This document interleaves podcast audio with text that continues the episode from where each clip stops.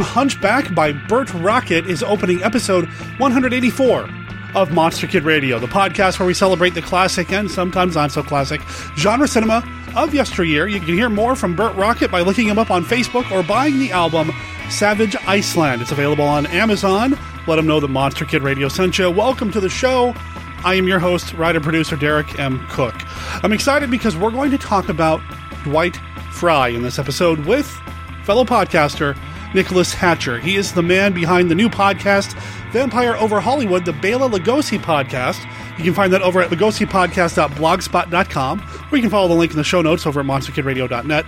As of this recording, he just released a new episode, so go check that out after you're done listening to this episode where Nicholas and I are going to talk about Dwight Frye and the movie Dead Men Walk, featuring Dwight Frye and a very, very cool George Zucco. I'm excited to get to that. So that's happening in this episode of Monster Kid Radio. Then I'm going to let you know about an upcoming DVD release that I'm super excited about. Also, at the end of the show, we have another voicemail, another tribute to Leonard Nimoy, who recently passed away. This comes from frequent Monster Kid Radio guest Paul McComas. So we're going to play that as well. And then we'll go over all the website stuff at the end of the show and let you know how you can get a hold of us, leave us voicemails and emails. So stay tuned for that or go over to monsterkidradio.net if you want to skip ahead. Why don't we go ahead and dive into this conversation with Nicholas Hatcher right after this. As a man, I could destroy him. But as a scientist, I should do everything in my power to bring him back to conscious life. Benson, turn on the generator. Produced on a vast scale, Son of Frankenstein presents the most fearsome cast in the history of the screen. The Rathbone. In his heart, warm human emotions. In his mind, the monster mania. Karloff, rising from the past to spread new terror. Lugosi, sinister, mysterious, evil. Lionel Atwill, grim hatred in his blood.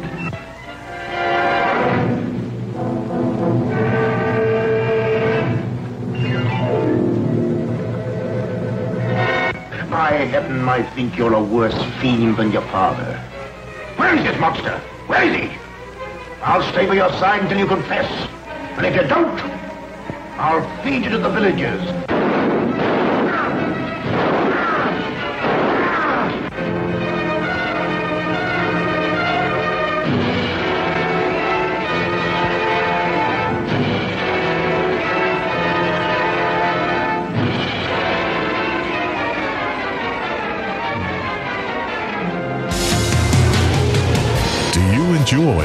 Movies like Carnival of Souls, The Mole People, Black Sunday, and The Tingler?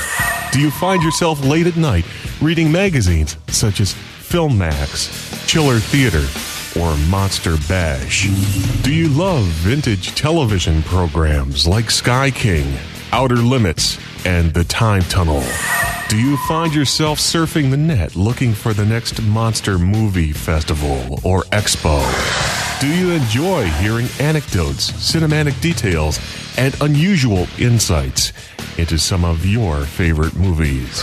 If you answered yes to any of the above, you are encouraged to join your host, Vince Rotolo, as he examines some of the latest horror, sci fi, and cult theatrical releases, new DVDs to add to your collection, and of course, the old classics, both good and bad.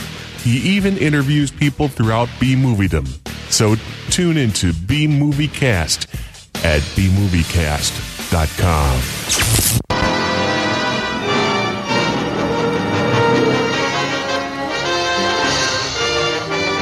There's a curse on our village. The curse of Frankenstein.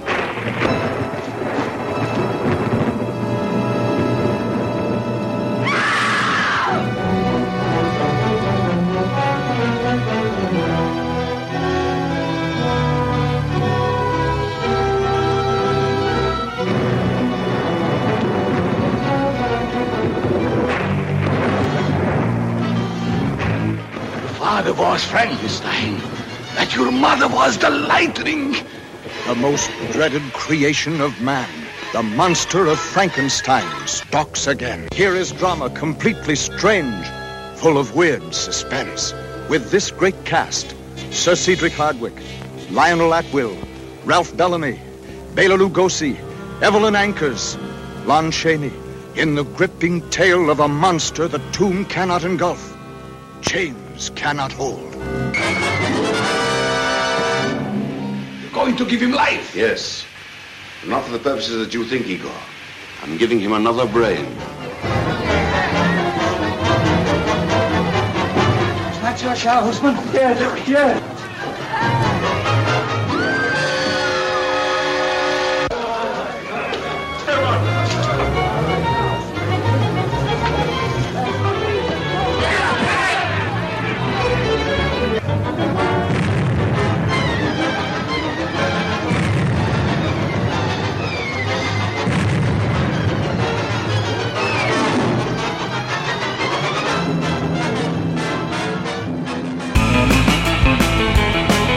So we love Dracula. I mean, Yes. Dracula's one of the best, and Yes. it's not just because of Lugosi, but it's a big, big part of, of why we like the movie.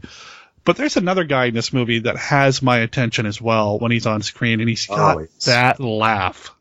the four note laugh, yes. Oh my god, Dwight Frye. Dwight Frye is honestly one of the reasons that I was hooked to this film, even as a first grader. Oh yeah, There was something about him, especially the first part of the film, which is the best part of the film. The lead up to him coming to Dracula's castle and eventually succumbing to the will of, of the Count. Dwight Frye is magnetic. He lights up the screen whenever he's in this film or Frankenstein or uh, any film that I've seen him in. He definitely has that same draw as Lugosi. So at least for me. it's something about his eyes. I mean, we talked about Lugosi's eyes, but there's something about Frye's eyes. There's this undeniable light in them, Yes. even though he's playing maybe a darker character like Fritz in Yes. Frankenstein or something like that. There's this light in his eyes that really remind me that I'm watching a black and white film whenever he's on because his eyes are just so bright and pulling me in while trying to push me away at the same time. There's this this tugging that's going on, and I'm just drawn to what he's doing. he's one of those actors that I, I want to see every film that he is in. There are not a lot of actors like that for me. You know, I, I notice actors in certain films and, and everything, and I say, oh, that you know, I recognize them from this. But when I see Dwight Frye in a film, I just think, oh yes, thank God he is in this movie because Yeah. he's going to have something interesting to bring to this film. And you know, it doesn't matter what film it is, and he played mostly bit parts in his films, unfortunately. which is unfortunate, man. He could have carried leading man. I mean, Dracula takes him on that arc from the, the leading man character. You think he's going to be the hero, Oh yeah, absolutely. you know, and then unfortunately the arc goes down pretty quickly for him. But he's got a good range in that film. that's one of the reasons that his character is so interesting in that film, for me at least. In the original novel, Jonathan Harker is the one who goes to Transylvania and is the real estate agent and, and uh, tries to sell him that. And Renfield is actually his boss, and he's a much older man. For some reason, for the this film, they decided to change that to Renfield. I don't know why, but I'm so glad they did because.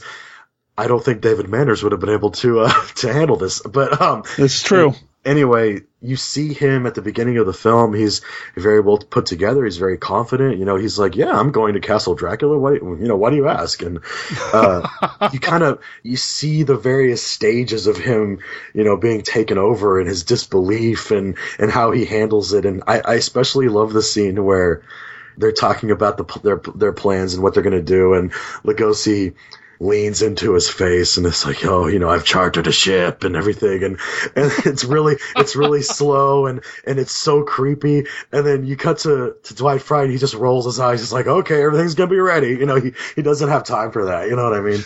But uh, yeah, I love I love that scene. I love the look on his face after that because it's just like, what what is with this guy? You know.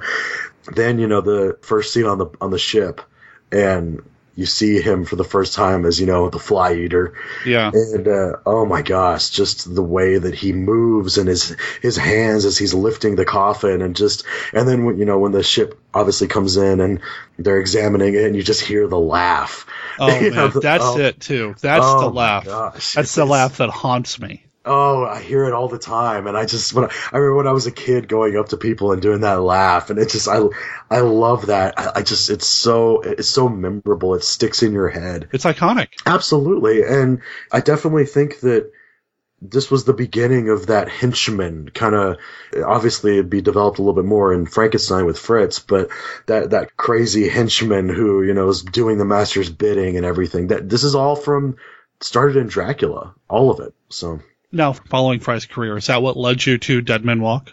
Absolutely. 100 percent. Dead Men Walk. I I kind of have a fondness for it. You know, I told you off mic. You know, this this isn't Gone with the Wind, but um, but uh, you know, this movie's kind of been derided a lot throughout the years. But there, there's something special in this movie. It's Dwight Frye and also George Zucco. I love George Zucco. Oh, he's Um, great. Oh, he's fantastic. He's he's part of that uh, kind of second tier horror actors, you know, kind of like with Lionel Atwill and, and everything. These guys run a lot of horror films, but they really don't get the recognition that they deserve. That you know, us horror fans know who they are, but ask anybody out on the street, you know, if you ask anybody on the street, you know, who's Bela Lugosi, hopefully they know, but no one's going to know who George Zucco and Dwight Frye are, unfortunately. That's true. Yeah, Dead Men Walk is one of these films that really, out of all the public domain sludge out there, it really stands up high for me.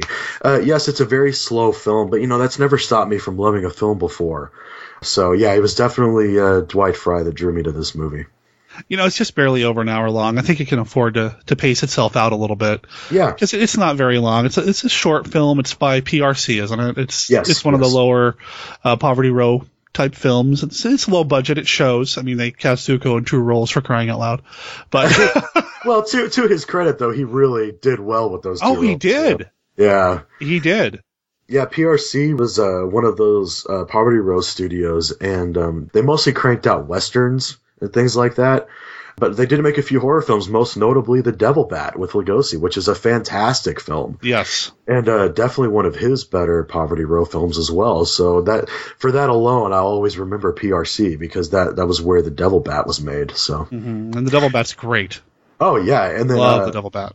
I'm looking here. I, I didn't realize they also put out Bluebeard, which is a film with John Carradine, his actual first starring role, and that's a wonderful film too. So there, there's definitely little gems in these in these uh, Poverty Row companies, and I, I consider Dead Men Walk a gem. I think people should see it. It's a fun film, and it's it's hard to say that because it does have a slower pace. Absolutely, But some yeah. of the performances in this, especially Zucco as the villain, yeah, absolutely. man. I mean, Zucco is a bad guy. I, I there's something about him that, as a villain, I'm really drawn to him. When he's when he's a straight laced guy, well, you know, he's a good guy, whatever. But Zucco as a villain, Oh yeah, hmm. He- spot he- on.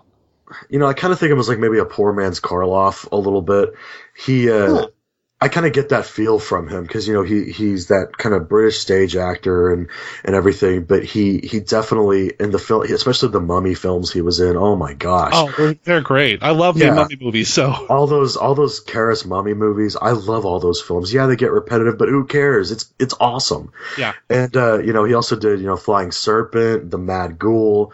Uh, he was in The Mad Monster with Glenn Strange and I like Uh, Scared to Death a lot Scared to Death. Yeah, with Lugosi's him and Lugosi in Yeah, color. his only color film. Yeah, that's an that's an awesome movie. It's very creepy. It's just that Yeah. that's all the colors are kind of off a little bit, and so it kind of creates a weird atmosphere. It's like this the weird kind of dream like thing going on. Yeah, the colors. Yeah, I I love that movie, and they, they recently played that on TCM, which I thought, oh my gosh, the, really. yeah, they played it on TCM. I just thought, oh, this is interesting. TCM's playing Scared to Death. That's I mean, great. it wasn't yeah, it wasn't it wasn't a great print, but still it was on TCM, so I, that must add some kind of legitimacy to it, right? but yeah, like, like we care. We love yeah, it. I, I don't care. I, I watch Once it. all, anyway. we don't care. Yeah, I'd watch it anyway. So anyway, yeah, George Zucco is in this film, and unfortunately, this is pretty much the ending of a of a long, hard career for Dwight Frye. I think this I think this film would actually be released the year he died. I think I'm not I'm not positive about that, but No, that's correct. He passed away in 43. yeah, a- at this point in his career, he had been really very much on a down downward spiral. He had appeared mostly in bit parts for a long time. After Dracula and Frankenstein, you know, he had a few uh, major roles. His his highest billed role was in The Crimes of Dr. Crespi with Erich von Stroheim. Oh, okay. Uh, it's an interesting movie, kind of slow, but he, that was actually his highest billed credit that he ever received. I think he's like third on the bill. Oh, in okay. that in that film. But after that, you know, the roles just just didn't come. Thankfully, Universal put him in almost all of the Frankenstein films, mostly as bit parts. He supposedly had a rather lengthy role in Son of Frankenstein, which I would have loved to have seen because Yeah. Son of Frankenstein is my favorite Frankenstein film. Oh, really?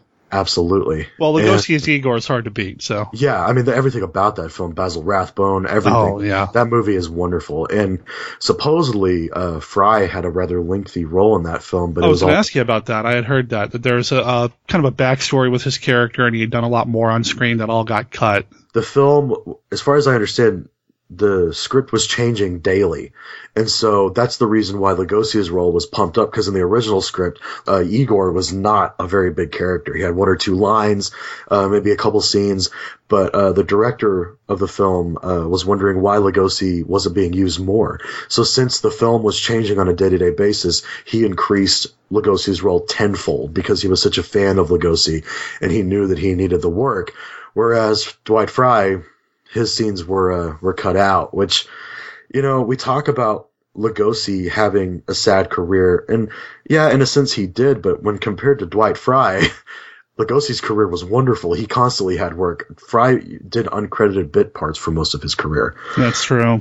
So that's that's a shame, you know, because even Lugosi could do the top billing for all all the uh, Poverty Row films. But Mhm. uh, but yes, Frye did appear in bit parts in uh, almost I think all of the Frankenstein films except obviously the ones made after he died. So thankfully he's in those. We can see him for a brief second in those. But yeah, besides that, you know, Universal kind of uh, left him out in the cold after Frankenstein. So Yeah, it's a shame. He did pass away way too young. He had a heart problem, and you know didn't really talk about it with his with his friends and family. So it really went undiagnosed or untreated for a long time. Yeah. and you know it's just unfortunate because he really brought so much life. I mean, to these characters that are sometimes about death. I mean, his Renfield is amazing, and I really enjoyed him in Dead Men Walk. I mean, it's it's like he was born to play these evil assistant type characters, but he was so good at it. he definitely got tired of it. He, uh, I'm sure. he said, you know, if only they would just cast me in a comedy because here's something that lots of people probably don't know about Dwight Frye. He was a humongous success on Broadway. Yeah, he had a lengthy stage career. He was destined to become the next big uh, stage actor after like John Barrymore.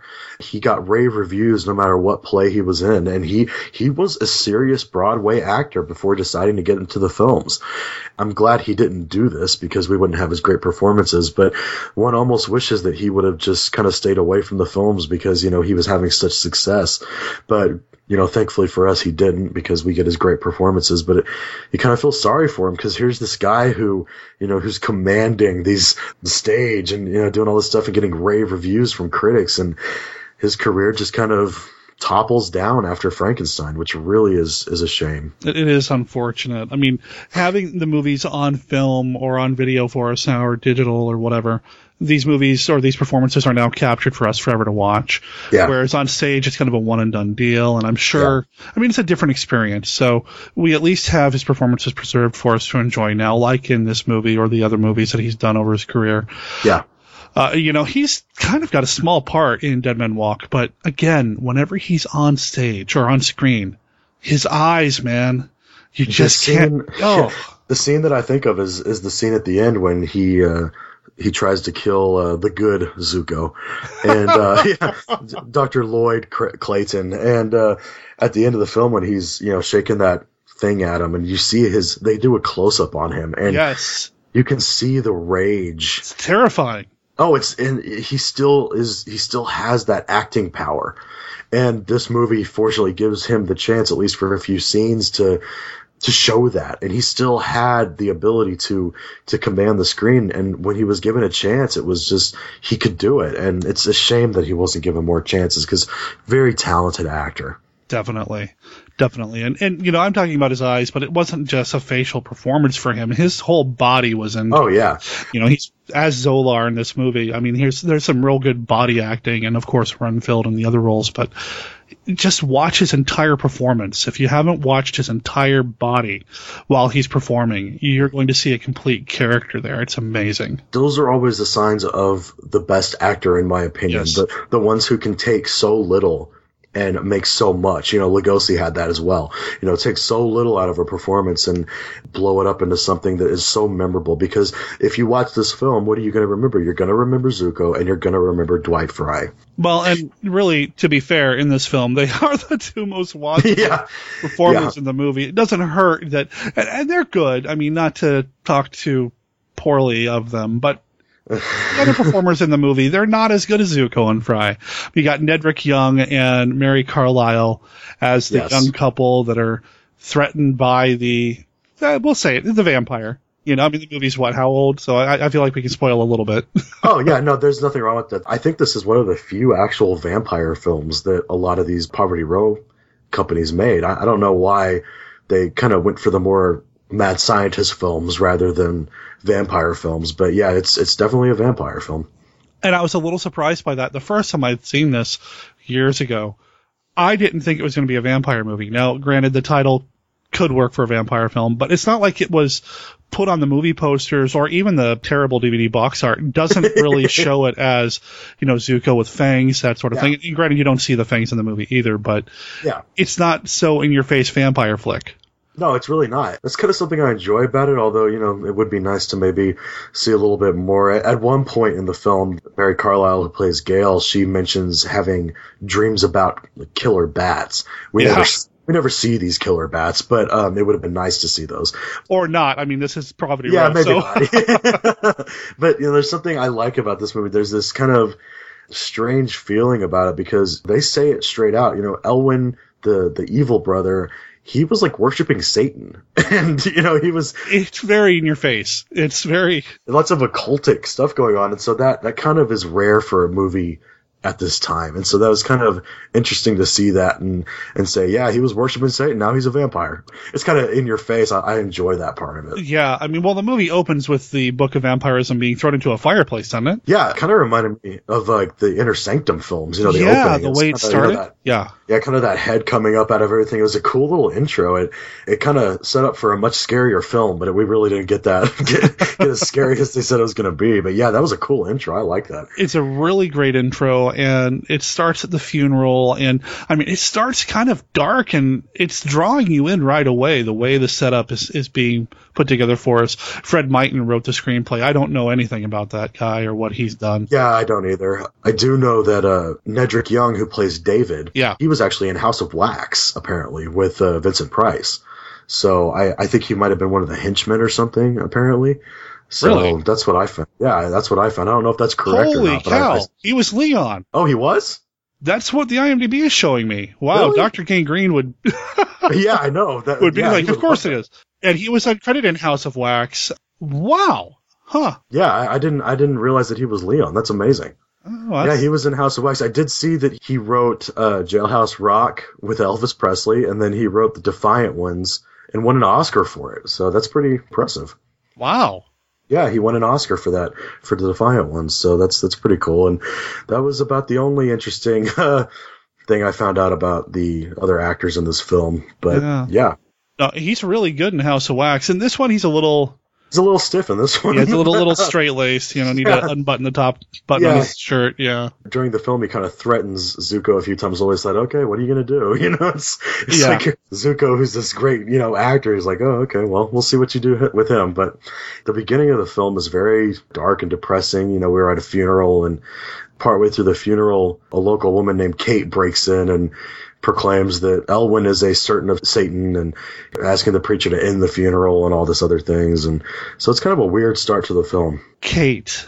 Yes. Oh, Yeah. Constantly breaking in and, you know, ignoring Yeah. the law. And Yeah. and kind of our, our plot device here to kind of push things along a little bit, played Yeah, by Fern Emmett. That's exactly what she is. She seems like the character was written older than the performer was. Yeah. Would have been better served to be like this crazy old woman, maybe not full on Una O'Connor style, but Yeah. you know, just a little bit older and a little bit more eccentric. But no, she seemed to know what was going on. Yeah, it was kind of weird how she always seemed to know what was going on. I always thought she was kind of in on it throughout the film. You know, like, wait, how do you know all this? You know yeah. what I mean? Yeah, she was definitely there to say, okay, well, I know how you're going to do this. You have to burn him. You know, so that's that's definitely what she's for. But mm-hmm. Mm-hmm. anyway, but it's not overly obtrusive. I mean, it's no, it's, no, it's, it's there. It's part of it. It's part of the story it's not annoying and it doesn't feel out of place either. It's just it, it makes you kind of wonder sometimes. Oh wait, how do you know all this again? How do you know what's going on? You know. Right. yeah, and then you know we kind of get uh, introduced into the relationship between Lloyd and Elwin, and they never really got along. And Lloyd gives an interesting piece of information. And for anybody who hasn't seen this film, we haven't really made it clear. George Zucco plays both roles in this yeah. film. He, yeah. he plays Lloyd, who's more of the straight lace brother, and then he also plays Elwin, who worships Satan.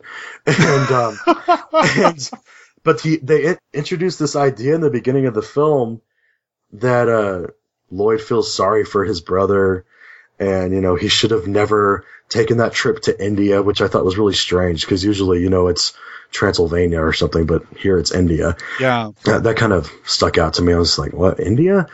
But uh, his brother went to India, became extremely interested in the occult, and he was never the same. It's interesting because Lloyd feels sorry for his brother when he's speaking to his niece, but then when he goes to his brother's house after the funeral, he starts going through his books, he's like, "Oh, this is horrible. I can't believe he was involved in all that." You know, it's just it's kind of like a different vibe. And then this is where we meet Dwight Frye for the first time in the film. Oh boy, Dwight as Zolar, yeah, the, uh, the assistant to the bad Zucco. Yeah, yeah, and we have to say Dwight looks a little rough here. He does. Uh, I'm not sure how much of it was makeup and how much of it was him because if you also watch Frankenstein meets the Wolfman, which was made the same year, he looks a lot better in that film. So I don't know if a lot of it was makeup or anything, but you can tell that some of it was definitely his face. And he just, he looks really worn and ragged, especially if you watch this film after seeing, you know, Dracula or Frankenstein recently. Yeah. He looks a little rough in this film. He's older. He's, uh, put some time behind him. Yeah, and absolutely. You know, it's it's getting close to the end of his life here. I mean, this movie came out in what in forty three, and he didn't die too yes. much longer after that. So no, very very soon after that. Yeah. oh, the same year. That's right. That's what we talked about that yeah. earlier. Yeah. Yeah. He was he was very he was kind of fed up, but it doesn't affect his performance here no. at all. He is running on all cylinders. He comes mm-hmm. into the room instantly. He said, "Oh, what are you doing with these books? You know, your brother's been collecting these books his whole life." And then he accuses Lloyd of murdering his brother. Yeah. which puts a whole different spin on this film, honestly. It really does, because this whole time, like you said, when we're introduced to him, he talks about feeling sorry for his brother yeah. and, yeah. you know, wishing better for his brother, and boy, it would have been great if things had turned out differently. Whoa, wait a minute. He, yeah, and they never they never really confirm it either. In my, I, I, I mean, I, maybe he kind of talked about it a little bit, but did they ever really confirm that Lloyd actually killed his brother? It's hinted at. There's something about pushing him off a cliff, maybe. But yeah, that's that's what I, I just. That's kinda, about as far as it goes. I, and I'm shocked that that was never brought up again. Like, did he purposefully do it? Was it an accident? You know, because if he purposefully did it, I don't blame Elwyn from coming back from the dead and trying to, to take his brother down because that's messed up. I mean, you know, I just, I don't know. I just, I kind of was a big question mark in my mind. It's like, wait, did he actually do it? Was he doing it out of malice? It's kind of strange. It's very vague. It's very up in the air. And you know, for the time too, what this is early 40s. Yes. I don't yes. know what the production code was like at the time. If it was something that they couldn't have the hero confess. yeah. I don't know if that could have been part of it, but it is very. Wait a minute. yeah, it's it's kind of really it, happened here. Yeah, it leaves kind of a weird a weird taste in your mouth because is he really the hero? Is he really, right. you know, is he really doing the right thing in this situation? So Lloyd gets kind of pissed at him and throws him to the ground and Frye gets up and he, he says the best line in the film, which I, I can't forget. I always think about. It. He said, "You'll pray for death long before you die," and then he runs out of the room. And I just I love that. That is so cool. That, that is so that is that is so Renfield like. You know, I just I love that line. It's the best line in the film. And so uh, yeah, that's definitely that's our introduction to Dwight Frye in this. That's film. one of my favorite two lines in the movie. There's, my other favorite line is near the end of the film, but Frye's delivery on that if Frye walked into the room, said that to me, and ran out, I'd be Oh, terrified. Yeah, because you know it would happen. Yeah, you know. And I, I love that line. It just it that makes the movie for me right there is to be able to see him deliver that line. So if if that was the end of the movie, I'd been like, awesome movie, you know. but um, anyway, but uh, so yeah, Zolar. He runs out of the room and he's all mad. And you know, I also thought for a hunchback, he he's pretty spry for a hunchback. And you know, I was kind of wondered about that. Was he supposed to be a hunchback in this? I know he was kind of shouldered Yeah. up a little bit, but I, you know, I, I couldn't tell if they were going full on Fritz or what they were trying to do there. I kind of got the feel that it was kind of a, a hunchback in pictures that I've seen uh, that were from the film. I kind of get that idea, so I'm going to say he was a hunchback, and right. I think I think that's definitely what they were going for. But yeah, he's he's a spry hunchback. Um, Yeah. We move on to what I wrote in my notes as sappy love scene number one. Um, oh no. you know that unfortunately with a lot of these movies that we love at the time when people went to the films to these films they wanted to see almost more than one type of film they wanted to appeal to all members of the audience so something that we have to deal with in a lot of these films is these romances that we have to go through. Uh, thankfully, it's not that heavy in this film as it is in other films. But one of the movies that jumps in my mind is like Murders in the Rue Morgue, where the romance scenes are just so horribly over the top and just soupy, weird. I just, I don't know. So we have a little bit of that here, and David and Gail are in love, and so they want to get married, and they go to Lloyd to get his permission because I I think her parents died. I'm not sure. I can't remember. yeah, he's the guardian. Yeah, he's her guardian, and so he says yes. But meanwhile, we cut to the local graveyard, and Zolar is wheeling out a coffin Yeah. into the middle of the graveyard, which I thought was funny because it's kind of open for everyone to see. But whatever. Yeah, Um, not very subtle there. yeah, Uh, really right. not. um, he opens the lid, and Elwyn is there, and he rises from the grave. It's pretty awesome. Yeah. We, we mentioned her real quick, just kind of to talk a little bit about her real quick. Mary Carlisle plays Gail Clayton, the love interest of Dr. David Bentley of Nedrick. This was her last film. Oh yes, yes, this, was her, her last film. her final movie. I don't know a lot about her, but she was pretty prolific during the 30s. Yeah, I haven't actually. I, I did some research. I haven't actually seen her in anything else. Right. So It doesn't look like she did a lot of you know horror films or, or that sort of thing. That's probably why I haven't seen her in anything else. I don't know. I don't really get out of my genre cinema as much as I should. But um, this was her last film. I I haven't seen her in anything else. She was fine in this. Mhm. I, I can't really say I loved her performance, but she was fine. No problem. I mean, she gets overshadowed by Zucco and Frye, of course. yeah, absolutely. You know, she's the other part of the uh, the couple here, the romance. Thankfully, this last month you did your great Women in Horror Month, which was excellent, by the Oh, Thanks, way. man. But uh, some of these films don't have very well developed female characters, and this is probably one of those films. Yeah, it's unfortunate. Yeah, it is. You know, especially because later on we get some of the great actresses, especially a lot of the horror act, uh, the Hammer horror actresses and everything. But at this point, you know, except for Evelyn Ankers, we really just didn't have a lot of uh, really strong female actresses. So yeah, she, she does a good job in this film with what she has. She she does what she needs to do. Yeah, absolutely. Anyway, We see uh, Elwyn here for the first time, and oh man, this is Zucco in his prime right here. Um, he gets out of his grave and he immediately begins praying to Satan, or as much Satan as they could say in Yeah. the film. Uh, it's never really clear, but he, he begins a dark prayer and he begins to explain to Zolar, you know, hey, I'm a vampire. You have to find a place to hide my coffin. Which, you know, let's hide it in his crypt. You know, it's just not a very, they didn't get, Zolar didn't get really, uh, really creative with that. well, it's a low budget movie. They couldn't afford another location. Absolutely. Yeah. And, and to be fair, to be fair, the crypt looks, looks okay. It doesn't look bad. No, it's Uh, cool actually. I liked it. Yeah, it, was cool. And uh, he goes out to stalk on his first victim. Now, this begins a part of the film that I really enjoyed. There's a lot of really good shadow work in this film. There is. Yeah, and I that's something that you really don't see a lot in these Poverty Row films. And I'm not sure who the cinematographer was on this film, but he did a good job. I enjoyed the work in this film with the shadows. It reminded me, you know, of a lot of the German expressionism and things like that. And uh, it kind of added an extra level to the film because it implied when you're seeing this scene that the shadows coming up, it implies that he's outside and coming inside through, you know, he's he's materializing inside. So he gets into this girl's bedroom and sucks all her blood. So you know the cinematographer. He was a guy by the name of Jack, and I'm probably going to mispronounce it. Greenhalgh. Okay. Uh, he was also involved with movies like The Mad Monster, Lost Continent, Oh, uh, Robot Monster of all things. Oh, I love that.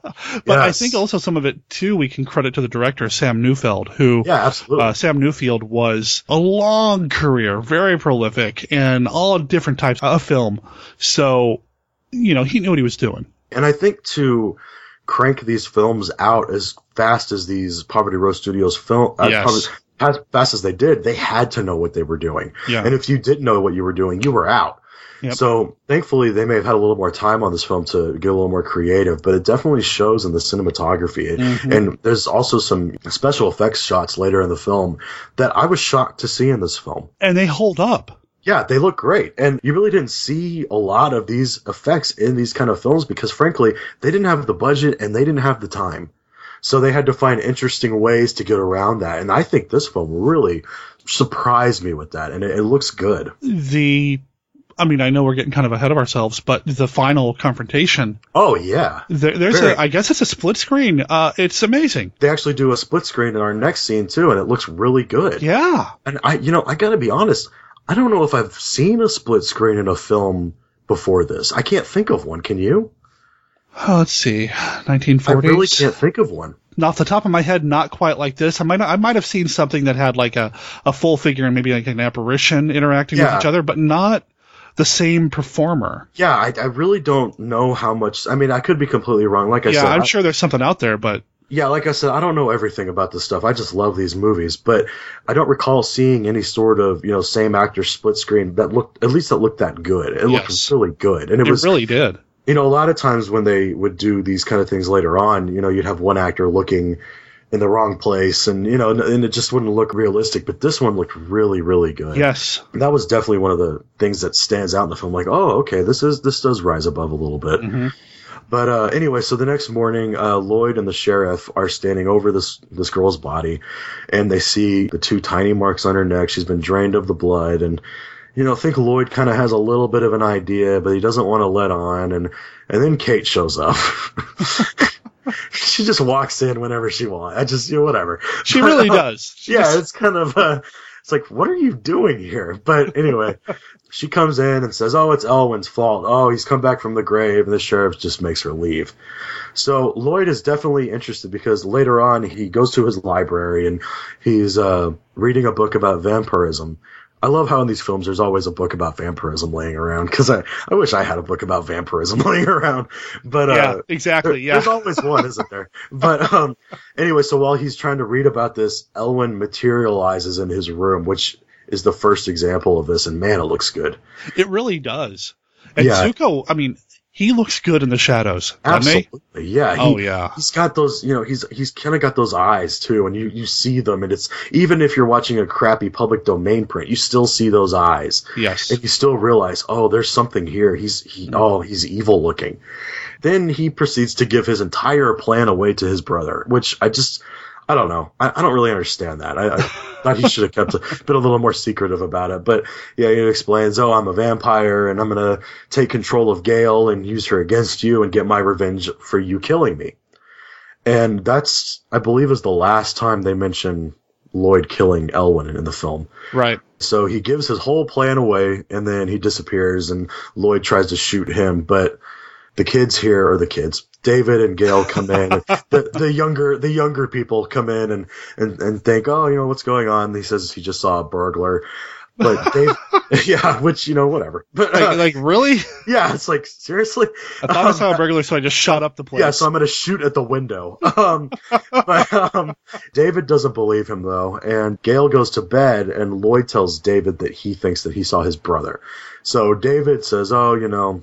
I'm going to help you because I think you need a little rest. And so they're both doctors. David says he's going to help Lloyd out with his practice. We never actually see his practice or any of his doctorly duties in the film, but I guess it doesn't really matter. Well, it'd be more sets and more more extras. So Yeah, absolutely. Elwyn begins his plan. He starts to appear outside Gail's window and he walks in, does this cool little speech about how he's going to put her under his spell and everything. And, and then he, he sucks her blood for the first time and, uh, she starts to get really sick.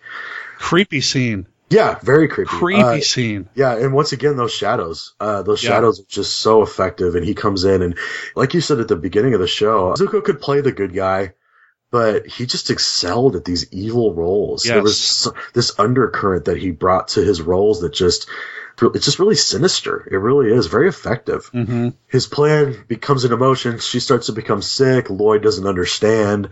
She complains of the nightmares and the bat creatures that we never see. David notices the bites on her neck. Lloyd starts to think that maybe there's a pattern, so they they do a blood transfusion, and it it kind of gives her a little more life.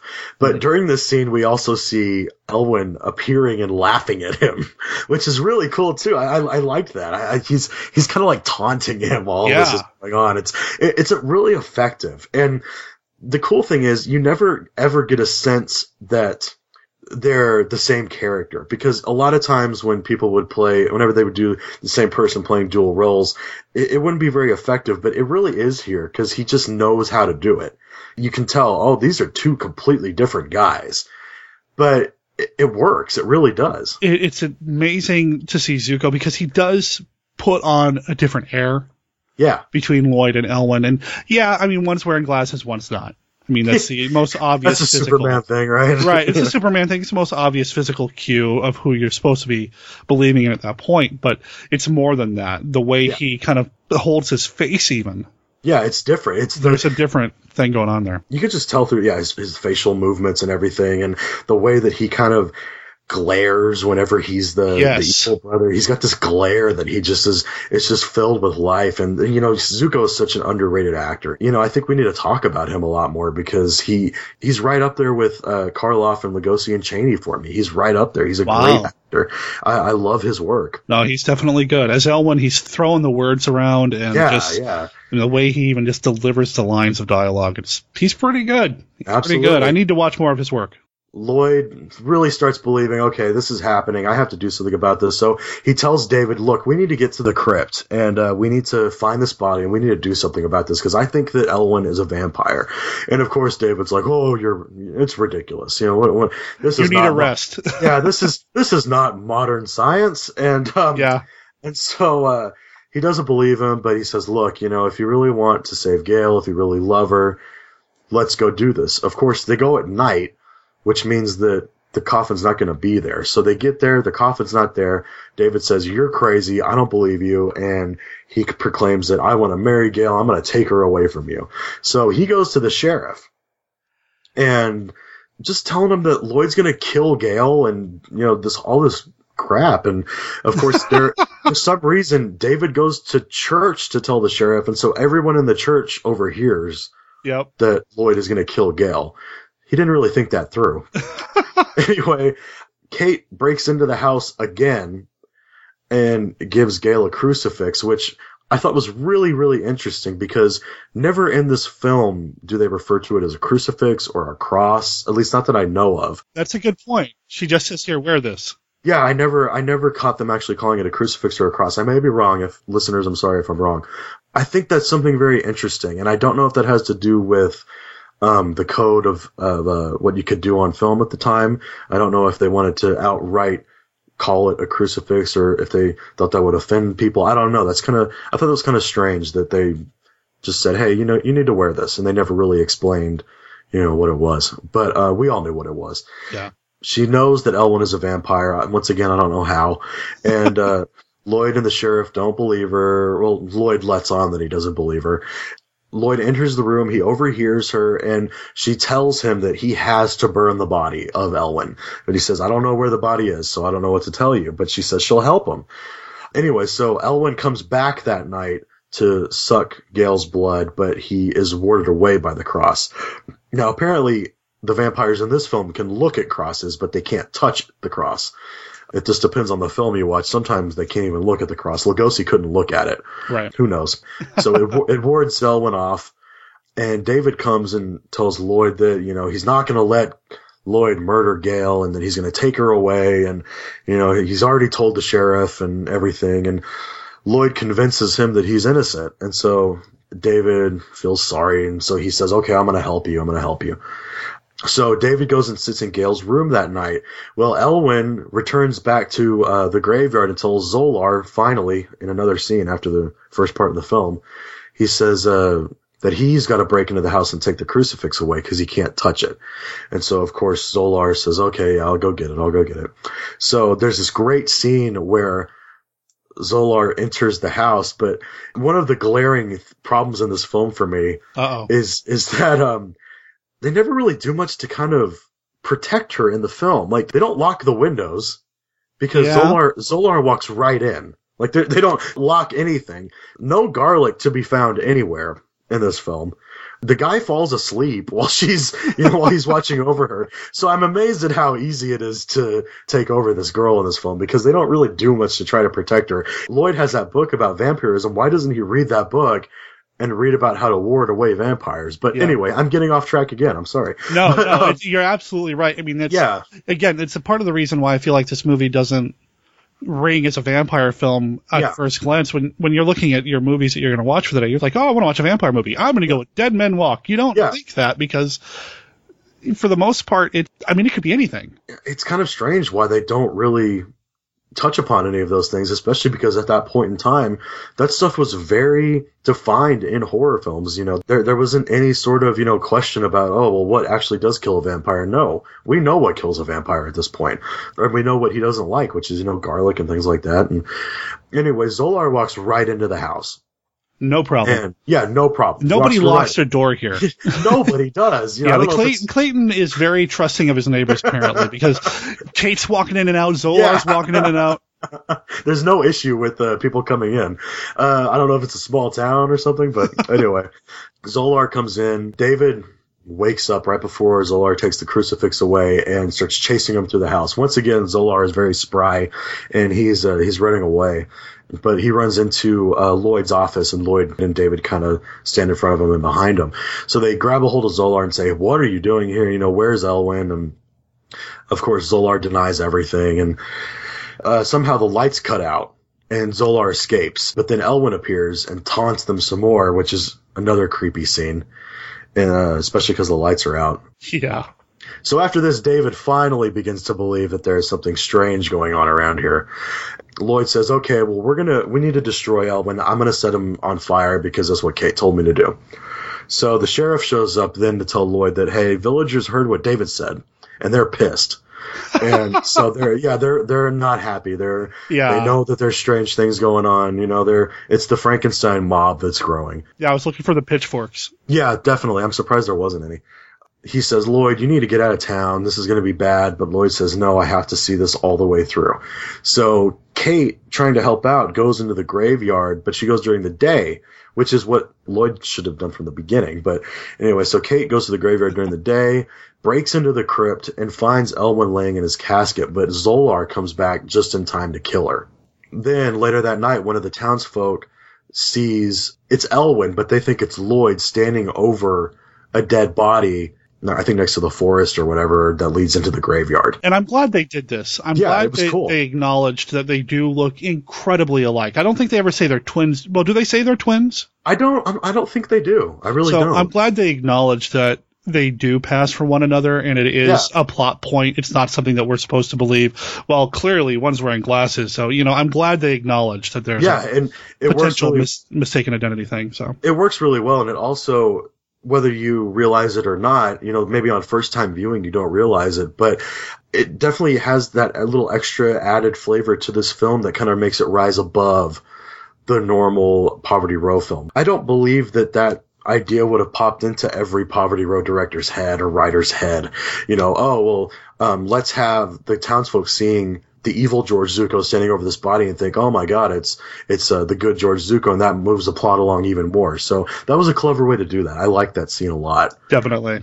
Yeah, and so the angry mob begins to form, and the Kate's body is found, and there everyone's getting angry, and so Zolar moves the coffin to uh, Elwyn's old house where Lloyd was burning all the books. Uh, Elwyn comes back to or rises from the grave and says, "Why am I in my house?" And uh, Zolar says, "Well, you know, the town folk are getting mad. They think that Lloyd's committing all these murders, and so they're going to search the graveyard. They're going to search the crypt. So I, I brought you here. I thought this was an interesting scene too because Elwyn actually congratulates Zolar for thinking well, and I, that's not something you see a lot with whether it's a vampire master or whether it's a mad scientist and their and their uh, underling. You know, that usually it's oh you fool, you know, and then bring out the whip.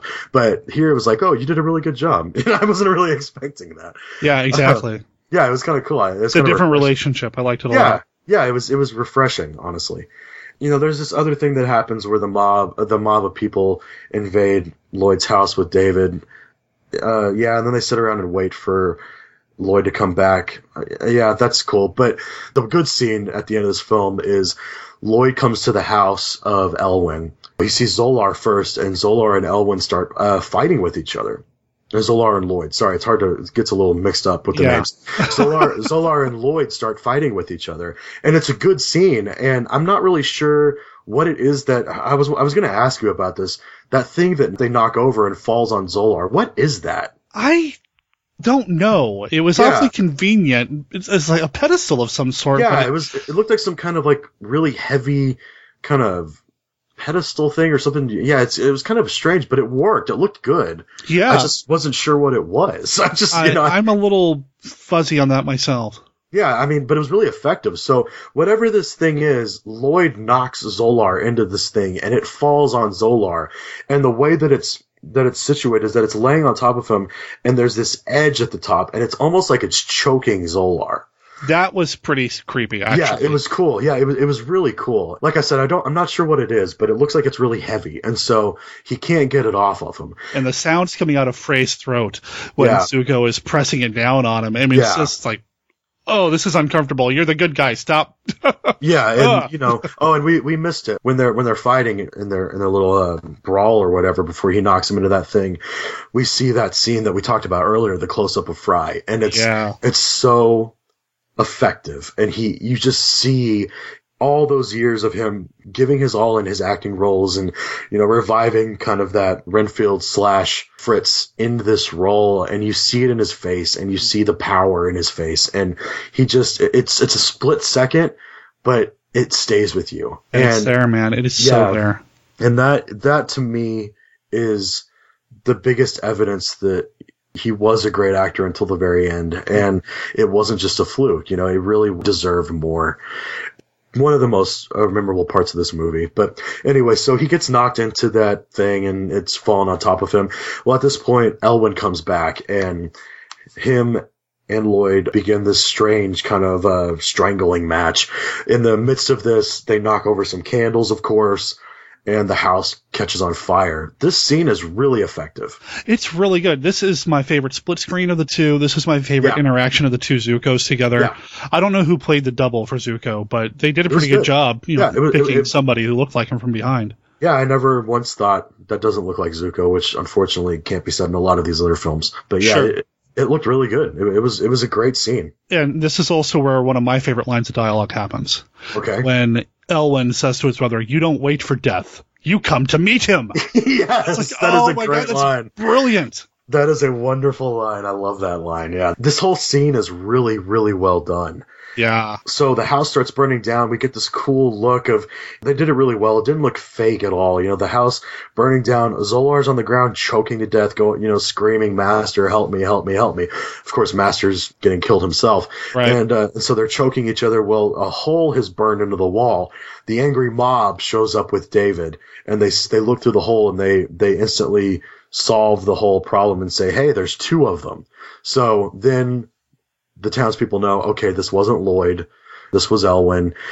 Lloyd kind of looks up and he's kind of got this little sad look in his eyes, like he knows, oh, I'm not going to get out of this one. Yeah. And, you know, that could have been a way to maybe vindicate w- or what happened earlier in the film, you know, saying that Lloyd may have killed his brother and, you know, he kind of got his comeuppance too, maybe. Right. Because the, the roof caved in and killed all of them. And that scene was really good. I mean, the yeah, oh, shot oh no. from outside the burning building and you Very see well the, the burning, I guess, bit of wood or the roof collapsing or whatever.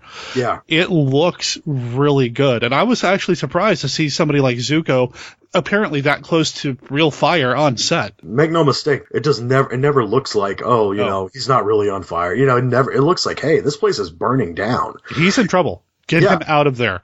yeah, um, and you know that at that point, the room before it started catching fire wasn't really impressive looking, but at that point, it almost takes on the form of like maybe a Universal. Yes. It has that look of the end of a mummy film, so it, it really takes that on for me at least. I thought, man, this looks really good. It really does. Uh, the roof caves in on them, they die. And then we cut to the funeral of Lloyd. Now, there's something here that I shouldn't laugh in this scene, but I can't help it because, you know, I'm a big Ed Wood fan. And the little speech that the preacher gives is the exact same speech that they give at Tor Johnson's funeral in Plan 9 from Outer Space. Is And it really? Yeah, they, they even use like the same Bible verse and everything. And Oh wow. so when I was listening to it, I thought, man, I have heard this before, and I realized, hey, that is what they say in at Tor Johnson's uh, funeral scene in Plan Nine from Outer Space, and so I I thought that's kind of strange, but um, anyway, so and then the, the the film ends there. Sorry about spoilers if anybody was worried about spoilers, but like Uh, yeah. said, this has been out for a while, so Yeah, I think even we even though we've done uh, a pretty good job spoiling the movie, if you haven't seen the film, there is See it. a Yeah. wonderful. I mean, many wonderful reasons to see it, and it's easy to get your hands on. I mean, it's a public Yeah. domain film, so for better or worse, it means it's out there all over the place. Well, I will say I watched it twice. I watched it on my Roku player on uh, one of the Roku channels on there.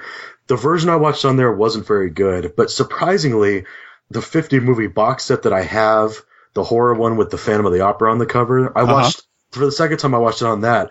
The the print of the film on that one is actually surprisingly okay. So if you if you have your hands on that one, definitely give it a watch. And if you're listening to Monster Kid Radio, you probably love these kind of films anyway. So Sure. y- you need to see this movie simply because of Zucco and Frye. Hmm definitely. Now, Alpha Video put it out. Mill Creek's put it out. It's on Amazon Prime right now Yeah. for streaming, so you can watch it that way. I watched it off YouTube because that's what I had available to me at the time, even though I've got pretty much every Mill Creek set out there. Um, so do I. I probably own this movie three or four times. Yeah, I realize. sure I do too. Uh, I didn't realize it was on Am- Amazon Prime until uh, just a few minutes ago when I was looking to see if people can see it pretty easily. So it's Yeah. out there. It, people can watch it, and I would recommend it. I think do too, yeah. definitely needs to be watched. You know, I I enjoy these kind of movies. Like I said before, I, I I don't have that curse of watching a movie and thinking, oh well, this is unless something really sticks out to me. I can't. I can sit down and watch a movie for what it is and enjoy it. This is one of those films that I just I really love to sit down and watch every once in a while. It definitely, in my opinion, rises up a lot above a lot of the public domain stuff. Now, you know, it doesn't quite get to like Carnival of Souls and Night of Living Dead level, but you know, Oh, it, it definitely yeah. is up there. You know, I, I enjoy this movie, so yeah. I think if you're going to maybe do a study of George Zucco or Dwight Frye, this Yes. movie needs to be on your list because Yes. they both do so well. Yeah, Uh, and you know, it'd be fun to talk about more of those George Zucco films because most of them are worth checking out, I think. And, you know, Mhm. especially, you know, I know we talk a lot about the mummy films, but, you know, he did movies like The Flying Serpent and, uh, I think he was in The Mad Monster and he, uh, you know, he, he was in a lot of these films. He, Mhm. He Well, we mentioned Scared to Death. I mean, I, yeah, I, yeah, mean, or I think that one needs to be watched more. or so. Voodoo Man, you know, Voodoo Man is a great Oh film. yeah, Voodoo Man with him and Lugosi together are great. Yeah, that's an awesome movie. John Yes, Carradine's in that too, and Mhm. I, I love that movie. So, you know, he, he definitely deserves a little more recognition. I agree. Definitely agree. This was a great movie to watch. I really enjoyed watching it. I enjoyed having you on the show to talk about it. I'm sure I mentioned it in the intro of the show, and I'm going to mention it again. And it's available on our website, but the link to your podcast. LugosiPodcast.blogspot.com. Uh, there you're going to find the links to where you can download the show. We are on iTunes now, which is great. We are also now on Stitcher. And uh, I'm going to be looking into other sort of podcast services because I really want to be available to anybody who listens to podcasts. And so, uh, you know, it's a fun journey. I'm just starting out on it, so uh, you know, we're going to see where it goes. But I'm having a great time so far. You know, sometimes the technology can be a little much, but we have to appreciate it, and we have to realize that this is really what's keeping us all together and and getting the word out about these great great films that some people have forgotten about. So It's unfortunate because these movies are so good and they're part of I mean, even modern horror fans, this is part of their legacy, whether they acknowledge it or not. Absolutely. These yeah. movies laid the groundwork. I remember an article in a Horror Hound magazine a few years ago that compared the 80s monster icons to the classic icons of the Universal era and the analogs between something like Jason Voorhees and Frankenstein's monster. And while it was a little bit of a stretch, it's there. There's a place for those monsters too. Mm-hmm. Uh, you know, I, I enjoy some of those movies as well. Like I said, I, I have a fondness for all types of these genre films. But I, I mentioned it on my podcast. I always come back to these Universal horror films. Mm-hmm. Always. For me, that's where it all started. Those are the most effective films, in my opinion. There's nowhere else you're going to find Lugosi and Karloff and Chaney and Chaney Jr. and, you know, just everybody involved in these films. They're just the, you know, the patron saints it's just you know, whether we're talking about the early 30s or we're talking about you know the 50s and them and Creature from the Black Lagoon. And Oh, yeah. Even on into the you know outside of your realm, 70s and 80s. You know, I, I just love monster movies, and I I just I'm going to try to always support them and get more people to watch these films that I love so much. So. Well, you- you're doing a good job with your podcast. Hey, I appreciate that. Thank you for uh, you've been a champion of the show since before you even heard the first episode. So I, I really, I really appreciate that. You know, I love Monster Kid Radio and everything that you do, and it means a lot that you support me with that. So thank you. I, appreciate it, Happy to do it, man. Happy to do it. And we got to have you back on to talk about some more George Zucco films. man. I'll come back on and talk about whatever you want to talk about. yeah, yeah, listeners, I'm going to peel back the curtain here. He sent me a message on Facebook. I'll come on and talk about Cheez Whiz. I love your show. I'm like, well, man, I like I said, I I love all these movies, so I'm in for anything. Right on. Well, I've been looking for somebody to talk about mummy movies with. So, Hey, I'm there, man. Every single right on. one. all right, right on. Thanks a lot, man. Thank you. LugosiPodcast.blogspot.com is where you're going to be able to hear the Vampire Over Hollywood, the Bela Lugosi podcast. And, you know, I'm willing to bet that we're going to have Nicholas on the show again in the future. So you'll hear him here as well. Nicholas, thank you for taking the time to make this happen. As I said in the last episode, this was kind of thrown together at the last minute. We talked about it and then said, Hey, you're free in a few days? And it all worked out. We got Nicholas on the show and we produced a couple of, well, I think kick ass episodes. So Nicholas, thank you for being part of Monster Kid Radio. Open invitation to have you back on the show at any point if you ever want to talk about, well, Bela Lugosi or anything else or non Bela. Although as a Monster Kid, how many times have you had a conversation that Bela Lugosi has not come up in? I mean, really? I received an email earlier this week regarding an upcoming DVD release, the DVD collector set of the TV series One Step Beyond. I love this anthology spooky series. This was actually something that hit TV a year before The Twilight Zone, and it was hosted by John Newland. This was a really cool series. I've not seen every episode, but I've seen quite a few through Roku on YouTube. Even Dr. Gangrene's hosted a few episodes of this show. It is in the public domain. At least a lot of it is. Well, now Film Chest Media Group is putting out the most complete set up to date of this series. Now, there was a total of 96 episodes. This collection will have 70 of those episodes. Season one of One Step Beyond had been released on DVD before this is the most complete collection you're going to get of the TV series. And honestly, I don't know if we're going to see anything more complete than this for a while. I don't know what happened to the prints or the tapes. All I know is that I'm excited about having this set, which is going for a suggested retail price of $19.98. I can't wait to add it to my collection. It's going to be a six DVD set. And just to kind of give you an idea in terms of the caliber of people that are involved in this series, like I said, John Newland is the host, but they got so many actors of the day involved in this show. Charles Bronson's in it, Robert Loggia, Robert Blake, Joan Fontaine, Warren Beatty, and Julie Adams appeared in an episode as well. This is something that I'm really looking forward to. And talking about when it comes out on disc, it's hitting in April. April 7th is the street date. So, you know, we'll be talking about it come April. Frequent Monster Kid radio guest Paul McComas called in his thoughts about the passing of Leonard Nimoy, and I wanted to share that now. This is Paul McComas, author of Unforgettable, Harrowing Futures, Horrors, and Dark Humor, and co-author of Fit for a Frankenstein with Greg Starrett. Greg and I made a short film called In Search of dot dot dot Worm Man. Uh, in that film, I was honored to portray Leonard Nimoy. And we do fondly remember the In Search of series, but of course, our first association and our greatest is Spock. Spock, you'll be missed.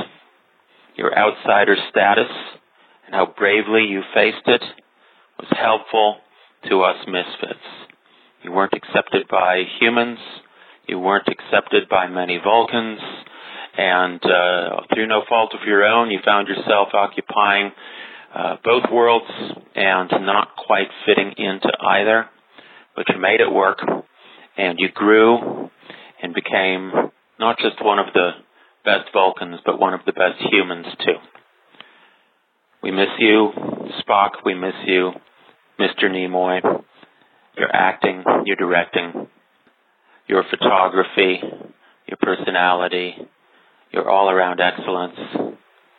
You'll live forever in our hearts. The tributes to Leonard Nimoy have continued online. It's died down a little bit, I suppose, but it's still out there, and people are still putting up their thoughts, their memories of Leonard Nimoy and what he, either as a performer or his characters, meant to them. I didn't talk about all of my Leonard Nimoy memories when we did the Leonard Nimoy special. One that I do remember specifically that I'd like to share now has to do with Star Trek. I remember getting my hands on a Star Trek activity book in grade school. I don't remember much about it, although I do remember specifically there was a scenario, kind of like a problem solving type question, logical thinking, that sort of thing. And since it was a logical thinking type question, of course, Spock was at the center of it. And it had to do with Spock leading a team to a planet, transporting off the ship, and then contacting the ship and in a panic demanding that they be beamed back up. And if I remember correctly, the, the question was something along the lines of, how do you know it's really the away team, which they weren't calling them away teams back then, but how do you know it was that group versus, you know, maybe an alien intelligence or something like that? And the answer was that Spock wouldn't scream and be all panicky because that's not logical. And that really stood out to me. That really stuck with the little Derek for years.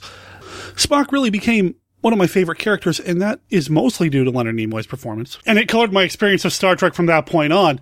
I mean, even the Star Trek animated series, which a lot of people don't really say is canon, I loved. Anytime I had a chance to watch that, rarely when it would turn up on like Nickelodeon or something. And now that I've got it on DVD, I've gone back and watched it again. I focus on the Spock centric episodes. Leonard Nimoy provided the voice for the character, so it was like having Spock on another adventure that again, young Derek just absorbed and loved and reveled in. And I know Spock is just a character. I know that Spock will truly never die. I know that there have been other actors who have performed Spock on film, the J.J. Abrams films. There was a young Spock, and then, of course, Zachary Quinto's characterization. There's Brandon Stacy doing the Spock character in the Star Trek Phase 2 and Star Trek New Voyages fan films, and he's great. But you wouldn't have any of that if you didn't have Nimoy. And you wouldn't have had as much, I'm going to say it, art in this world if it wasn't for Nimoy. So I know that I've thought a lot about his passing and what his influence on me has been ever since we heard the news. And I think we'll be thinking about him for quite a long time. Thank you for calling in, Paul. I appreciate it. Right, so that brings us to the end of this episode of Monster Kid Radio. Thank you for listening. I know it was a little bit longer than I normally like to go, but we had so much to talk about when it came to Dead Men Walk and then the upcoming One Step Beyond release. And then we just had a lot to get through. So thank you for making it to the end of the show where I'm going to tell you about our website, monsterkidradio.net, where you can find everything you need to know about Monster Kid Radio now that the show's over. Head over there and follow all the links in the show notes to everything that we've talked about, like Nicholas's podcast, Vampire Over Hollywood, over at lugosipodcast.blogspot.com. You can also follow the links across the top of our website to get to our Facebook group, our Live 365 internet radio station where you're going to hear music and trailers from classic monster movies 24-7 for free. It is ad driven by Live 365, but it's still cool. You're also going to find a link to every song that's appeared on the podcast in the past. We have links to our Patreon page, our Amazon store where you can pick up a few things through Amazon. And in doing so, you're not spending any extra money, but Amazon's giving us a little extra money. Not much, like a nickel or two, but you know, it helps support the show. Also, you're going to find our contact information. If you want to call in about anything you've heard on this episode of Monster Kid Radio or any previous episode, do so by calling us at 503-479-5657. That's 503-479-5MKR.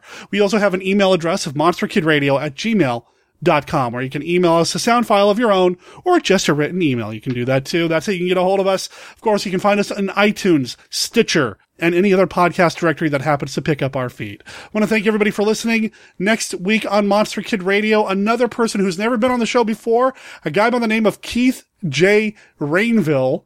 I don't know if that name means anything to you right now, but what it means to me is Mexican monster movies and luchadors. So come back next week to Monster Kid Radio for that. In the meantime, remember that Monster Kid Radio is a registered service mark of Monster Kid Radio LLC. All original content of Monster Kid Radio by Monster Kid Radio LLC is licensed under a Creative Commons Attribution, Non-Commercial, No Derivatives 3.0 unported license. Of course, that doesn't apply to the song Hunchback. That belongs to the band Burt Rocket. It appears on this episode of Monster Kid Radio with their permission. You can find them on Facebook, follow the link in the show notes, and buy their album Savage Iceland on Amazon. Talk to everybody next week.